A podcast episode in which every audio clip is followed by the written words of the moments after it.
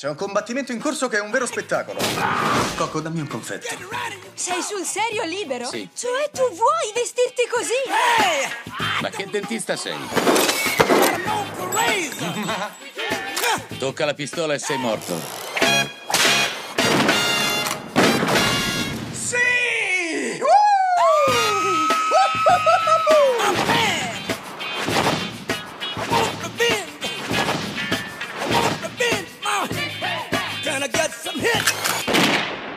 Mi piace come muori. Ciao a tutti amici di Fotogrammi, bentornati. Io sono Federica e come avrete capito oggi si parla di Django. Django è l'omaggio di Quentin Tarantino ai film western, o meglio, come lui stesso ha detto, è il suo omaggio allo spaghetti western, ovvero quei particolari film western di origine italiana che negli anni sessanta e settanta sono stati distribuiti, visti ed apprezzati anche in America, il cui regista principale, nonché maestro indiscusso, fu Sergio Leone. Django è invece un film del duemiladodici, con protagonisti Jamie Foxx e Christoph Waltz, che sono però accompagnati da una miriade di altri meravigliosi artisti, fra cui ricordiamo Leonardo DiCaprio, Kate Washington e Samuel L. Jackson. Per realizzare questo film eh, Tarantino si è ispirato appunto ai film western, integrandolo però con altri elementi, creando quindi un'opera ovviamente originale. Eh, fra i film da cui si è lasciato ispirare vi è un film del millenovecentosessantasei chiamato proprio Django, del regista Corbucci. La particolarità di questi film era però quella di essere ambientati in Messico e la componente temporale era normalmente assente. All'inizio invece di Django sappiamo sia dove ci troviamo sia in che anno. Siamo infatti nel milleottocentocinquantotto e ci troviamo nel sud dell'America, in modo particolare in Texas. Ma chi è Django? Django è uno schiavo che in questo momento è proprietà dei fratelli Speck. Ma il dottor Schultz, che è un cacciatore di taglie, lo sta cercando perché ha bisogno del suo aiuto. Dopo quindi uno scontro con questi fratelli Speck ottiene l'atto di venta di Django. Ha bisogno dell'aiuto di Django per riconoscere dei fuorilegge che sta cercando. In cambio offre a Django la libertà e una parte della taglia.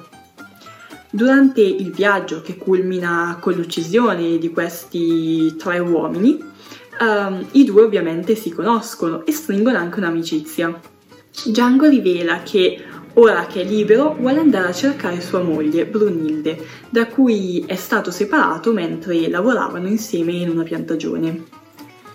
Uh, il dottor Schultz quindi propone a Django, fa a Django un'offerta.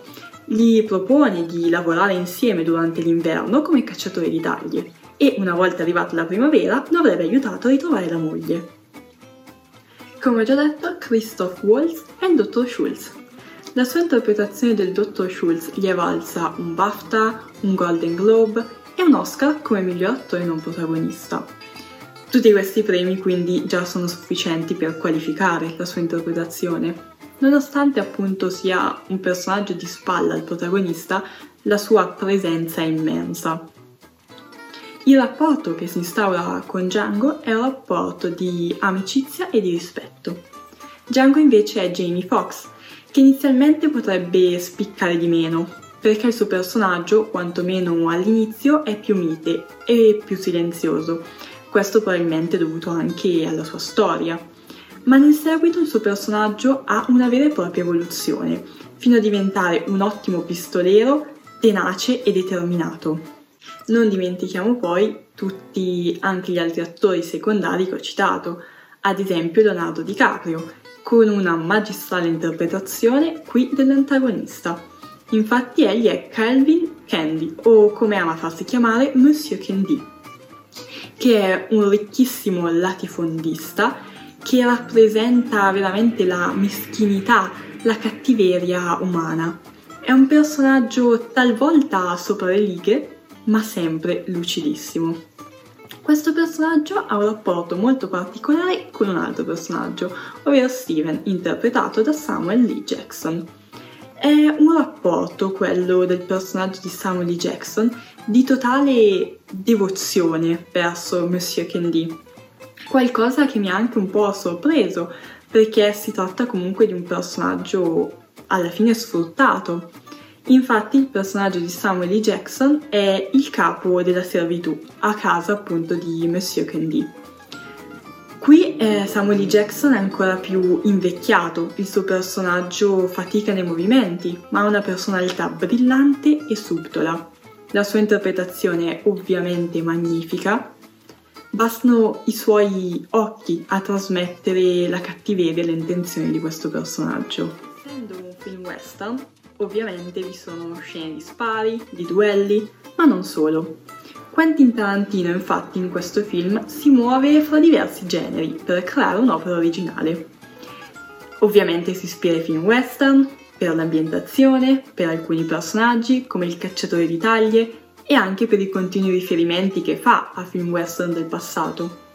Ma il film in parte è anche una commedia. Vi sono infatti delle divertentissime scene che servono un po' anche a stemperare la tensione. Tensione perché il film è anche un dramma.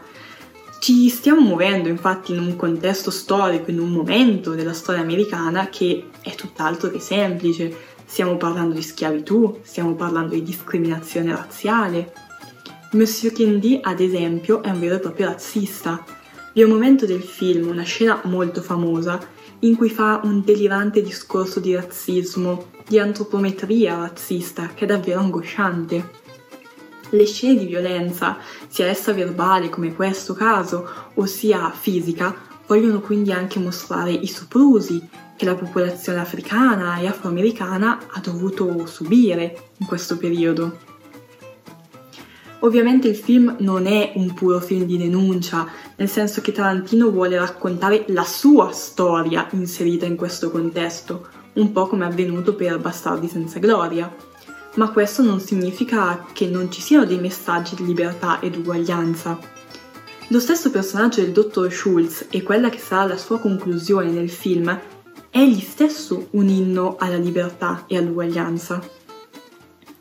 Vi è poi anche una dissacrante rappresentazione del Ku Klux Klan, che è rappresentato come un gruppo di idioti fondamentalmente, che si perdono a discutere se indossare o no il cappuccio bianco in un momento che invece dovrebbe essere un momento serissimo, in cui stanno per compiere un'azione violenta. Quindi tutti questi generi diversi si mescolano in maniera stupenda in questo film, rendendo queste due ore e quaranta, che comunque non sono poche, leggerissime. Il tempo vola e arrivati alla fine del film si è profondamente tristi. Ho apprezzato il film anche per la colonna sonora. La musica infatti è assai importante in questo film e accompagna parecchie scene. E la colonna sonora è assai diversificata, vi sono infatti delle musiche quasi hip hop, ovviamente riadattate, delle citazioni a colonne sonore del passato, come appunto il Django del millenovecentosessantasei che ho già citato, oppure anche Trinità. Questa colonna sonora arriva all'improvviso e colpisce veramente come una bomba perché è conosciuta da tutti. E infine vi è anche un'opera originale di Ennio Morricone. Come avrete capito, a me questo film è piaciuto davvero moltissimo. È vero, è un po' lunghetto, ma penso che non sarà apprezzato solo dai cultori di Tarantino o dei film western. È infatti un film che può essere apprezzato da tutti, a mio parere. Vi lascio infine con due piccole curiosità su questo film. La prima è che la famosa scena in cui Monsieur Candy, interpretato da Leonardo DiCaprio, si taglia la mano sul tavolo, in realtà è reale, nel senso che Leonardo DiCaprio si è davvero tagliato la mano, ma ha deciso di continuare a recitare e alla fine Tarantino ha deciso di inserire comunque la scena nel film. La seconda curiosità è invece che Franco Nero, ovvero Django del già molto citato film del millenovecentosessantasei, è presente in questo film. Fa una parte molto piccola, però fa sorridere, perché il Django di Jamie Foxx spiega proprio a Franco Nero come si scrive Django, e per citarlo la D è muta. Io vi ringrazio moltissimo per avermi ascoltato. Vi invito a mettere like al video e, se vi va, potete visitare anche la nostra pagina Instagram e Facebook. Ci trovate sempre come Fotogrammi. Vi invito poi, se ne avete piacere, ad ascoltare anche le altre puntate uh, su YouTube oppure su Spotify. Il nostro podcast è sempre Fotogrammi. Vi ringrazio ancora e a presto! Uomo, il vostro gesto drammatico è solo frutto di troppo entusiasmo o mi state puntando contro quell'arma con intenti letali? Non te lo ripeto, Damerino. Oh, beh, pazienza. Oh!